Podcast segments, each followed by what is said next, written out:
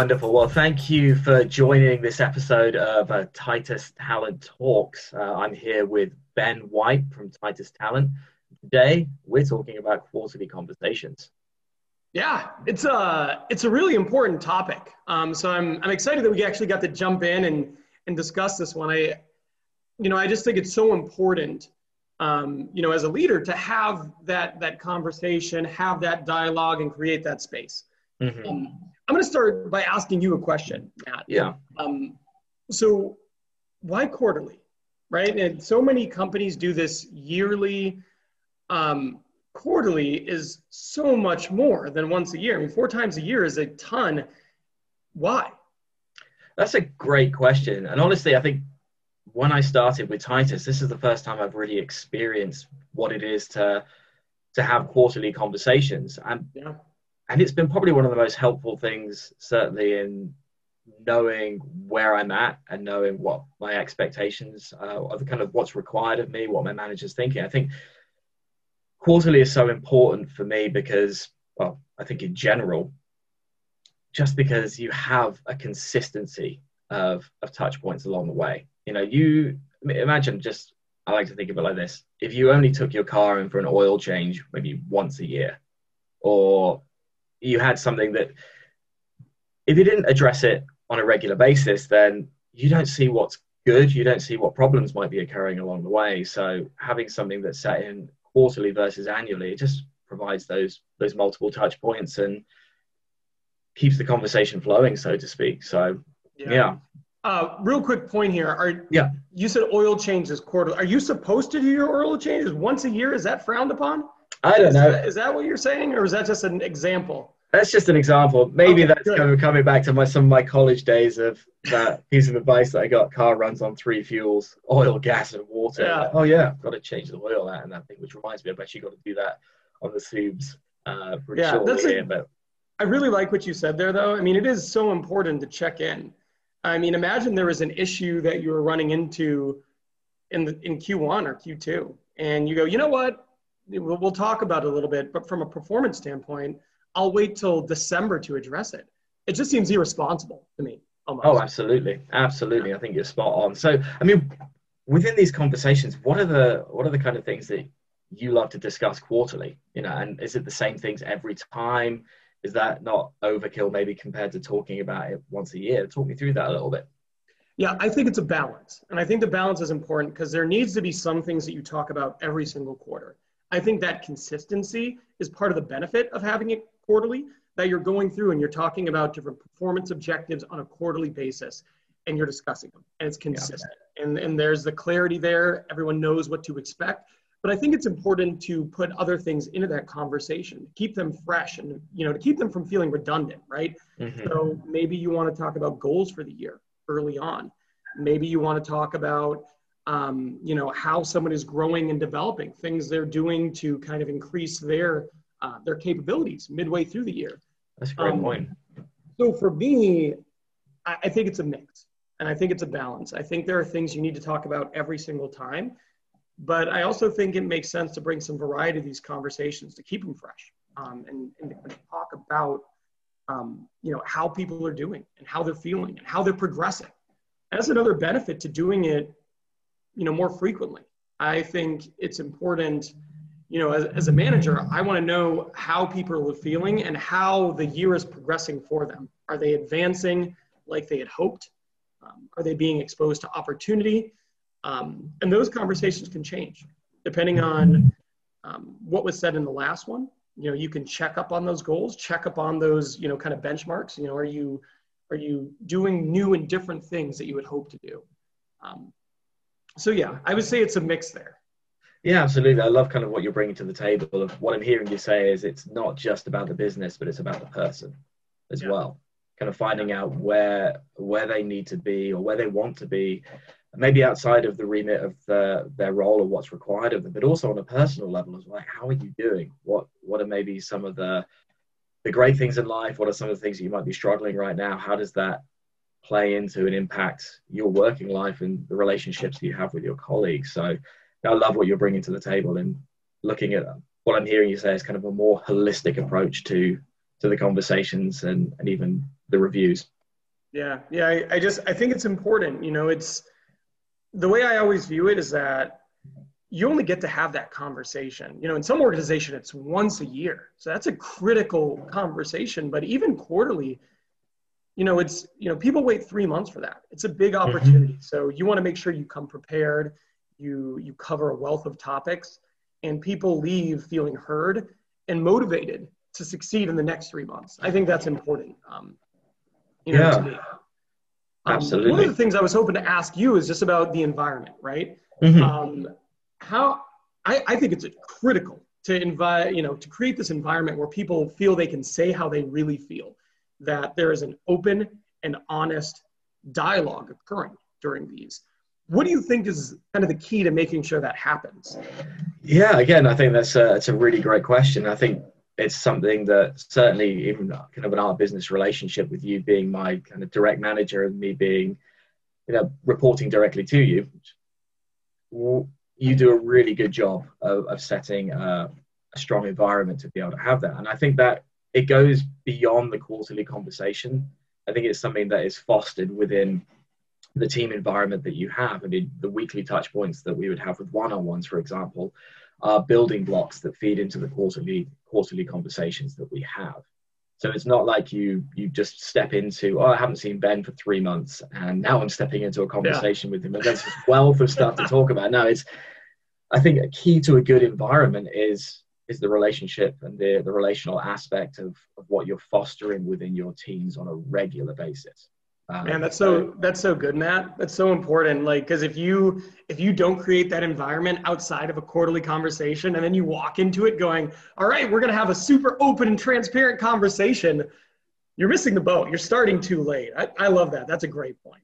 Yeah. I mean, it's phenomenal to have that, to be in an organization that kind of outworks that people first mentality. What does that really mean? Well, if you've got kind of people, partners, and profits, and the way that we operate in that, well, you need to know your people, and you need to create an environment for your people to do their best work. And we do that certainly within our roles as consultants and those working in the talent field. One of my favorite questions always is, okay, what environment do you thrive in? And what environment do you feel hinders your best production, or, you know, hinders your productivity? So having a manager who can have that and foster that environment is absolutely key. And then it just leads into a smoother and, I think, just more productive quarterly conversation as well, because then you can reference back to, well, 2 weeks ago we spoke about this, 3 weeks ago we spoke about this, last month these were your goals, how are you doing, I've seen this happen kind of along the way. And you know, I guess my question within all of this, Ben, is that, you know, we've enjoyed some great conversations with that, but do you have a format that you use for these conversations, kind of an outline that you follow that maybe helps you stay on track, helps us really get the best out of these conversations? Yeah. Well, you and I are both mavericks. Our PI profiles are mavericks. So I think we need to have an outline. Yeah. If we don't have an outline, I think we could get sidetracked real quick. Mm-hmm. So I do. And I think it's important because it's, and I don't want to overuse this phrase, but I think it's a balance, because in some ways you want to make everybody's conversation their own, right? Because everybody has different goals. Everybody has different motivators. Everybody has different objectives. But at the same time, you want everybody to have a relatively similar experience. That's the balance. You want to make it unique to the person so that there's a benefit to them and they're feeling seen and heard and they have a plan that is specific to them.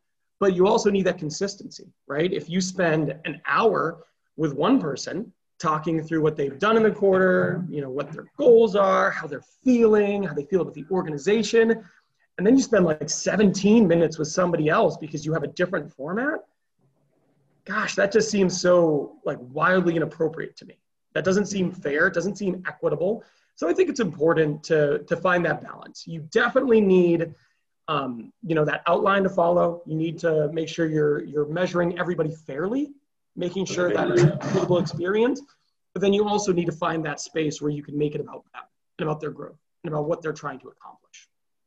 Yeah. And I think, I mean, hearing you say that, it sounds like as an organization or a company, you really need to know kind of what you're about, what your goals are, what your mission statement is. I mean, how does that feed into the quarterly conversation, and what reference points do you have along the way that enable the person to be heard, but also to tie that into the larger direction, framework, vision, traction of the organization.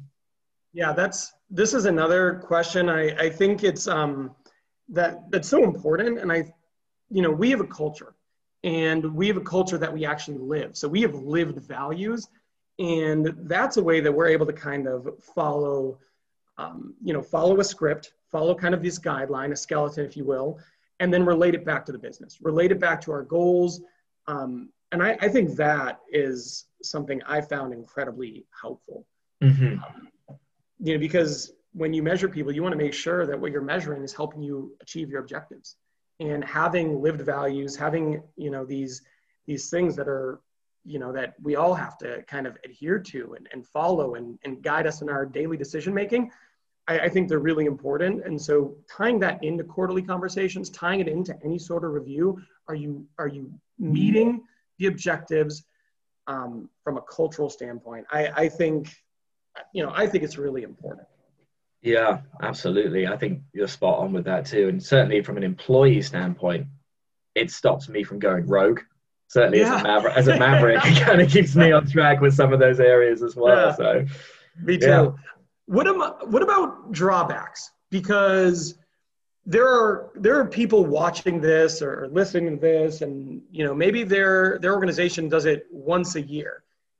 And I have to imagine some of them feel okay about that. Some of them probably feel like, this is good. We do it once a year, we get it done, we move on. Do you see drawbacks to doing it so often? That's, again, a great question.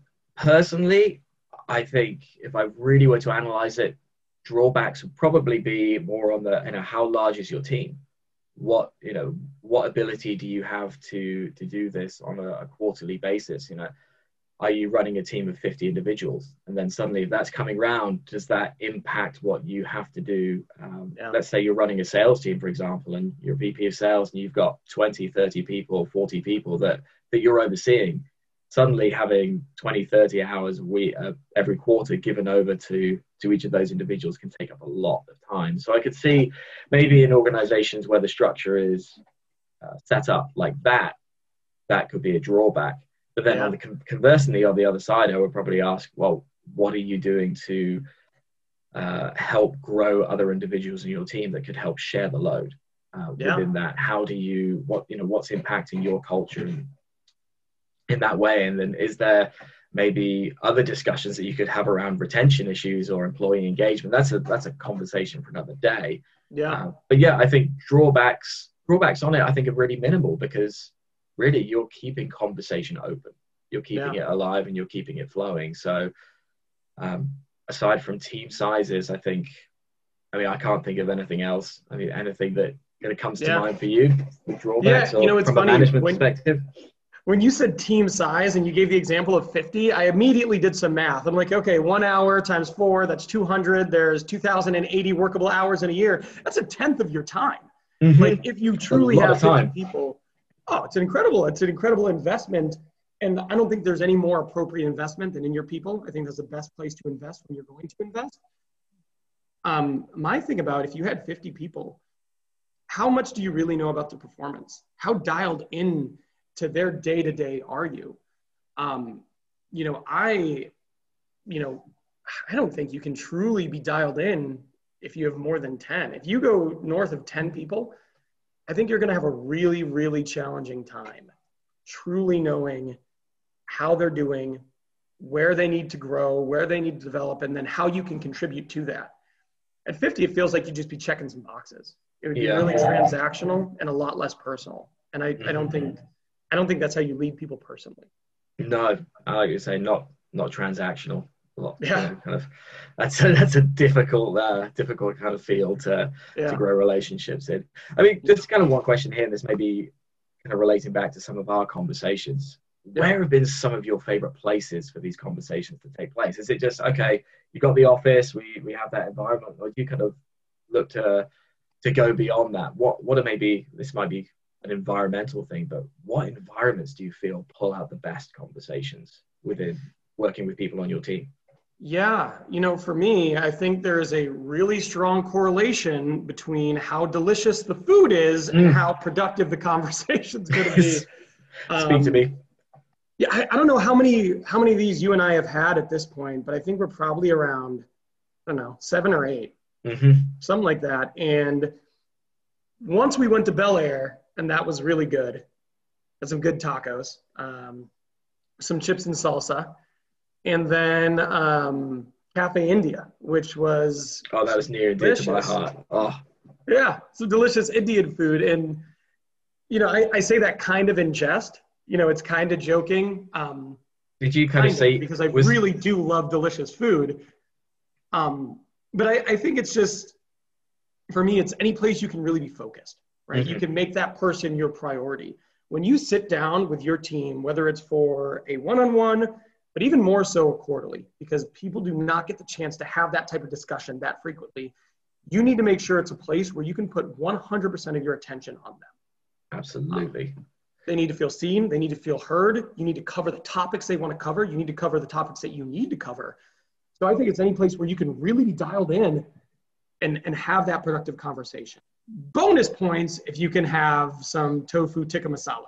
Oh gosh, and some naan. That's how I'd answer that question. Oh, I'll take that chicken tikka korma with PI rice. I just got stuck on something you said a minute ago and just heard the pun in it of, ingest. Like, ingest food? Is this all related? What's going on with that? But everything else you had to say was really important, and we can certainly talk about that in our quarterly conversations as well. But I think from an employee standpoint. I love the kind of the way that we do things here. I think we split it out two quarters. We're in the office, 2 quarters. We're going out somewhere to eat. And I mean, having those conversations over food, it just opens something up. It livens up that conversation. It's not heavy at that point. Some of the discussions are maybe a little more difficult, or okay, there's some areas that we're looking at performance issues and we need to raise this up a little bit. When you have that over a taco, it just makes everything that little bit sweeter. Yeah, absolutely. And, it kind of reminds me of something you said earlier, like, how do you keep it fresh? How do you keep them from being redundant and stale? And I think part of it is that cadence of alternating location. It seems like a little thing, but if you're doing it in the office one time, and then the next quarter you go out and you grab a bite to eat, it's different. It adds a little bit of variability in there. And I think that's good. I think it's good. And it gives you something to look forward to as well. Yeah. I know when that kind of flashes up in my calendar, like, cool, I'm going out for lunch right now. I'm hanging out with them. This is going to be a great conversation. We're going to cover some really good topics.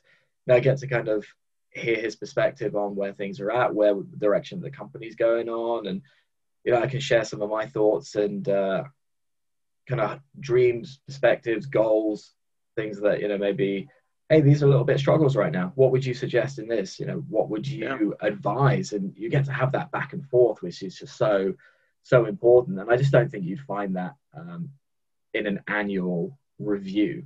And even kind of the annual review, to me, sometimes that just sounds ominous. Quarterly conversation is just, it's that much lighter. That's that much more, hey, we're in this together. I'm not coming in to just lord something over that. We're on the same team here. And I think that's hugely important, even from a subconscious perspective of why don't we call it quarterly conversations? Why not review? Why not, that kind of thing. Yeah. I mean, you're right. And the connotation that it has is so important too, because it shouldn't be something bad. You shouldn't dread an annual review.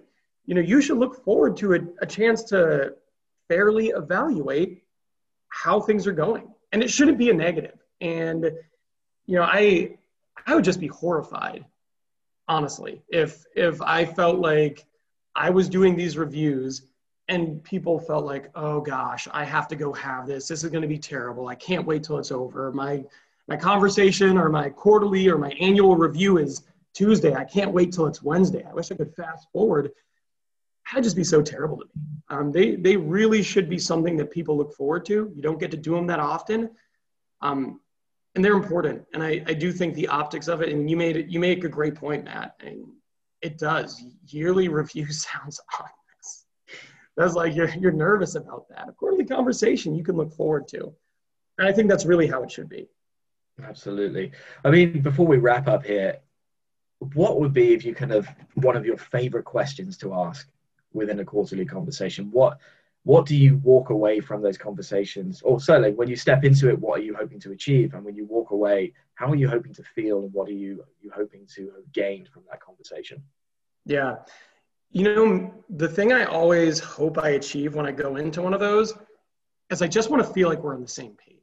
You know, that's one of the first things. I don't want anything to be a surprise. You know, as a leader, I hope I'm being honest the entirety of the quarter. So when we go into that meeting, there should be no surprises. Everybody should be like, yeah, no, I agree. And we're on the same page. And then I want to know, you know, I want to know what I need to do to make the next 3 months a motivating environment for that person. You know, what do they want? What can I do to position them for success and motivate them to go out and get that success? And to answer the question about what's one of my favorite questions to ask, I always love asking, okay, what do you need to accomplish so that when you and I are sitting here 3 months from now, the quarter was a success in your eyes? That I love asking, because I like finding out what people's goals are. And just, to me, it really opens it up. Absolutely. Absolutely. And I think that's certainly, from an employee perspective, that's a huge win for me, hearing that, because I feel seen, heard, and understood. Yeah. And that gives me the impetus then, okay, I know where I'm heading over the next 3 months. And you know, this last 3 months are behind us now. We can't go back. We can't change this, but we can move forward.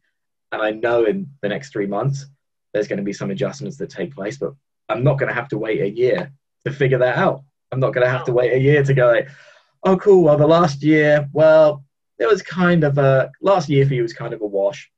It's like, no, I don't want that. I want just, yeah.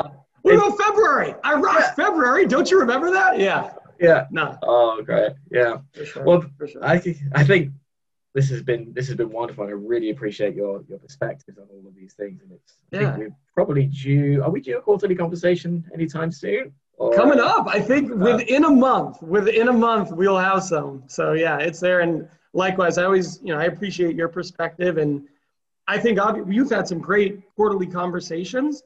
But it's nice to hear your perspective on it too, right? I feel like this has been, for me, like, you know, maybe I need to talk with everyone. How do you feel the quarterly conversation is? So it's just been nice from that perspective for me. For all you joining and watching or listening, thanks for joining us. Stay tuned for more. You know, we've got more conversations like this coming up. Have a great day. All right. Thank you. Thanks, Ben.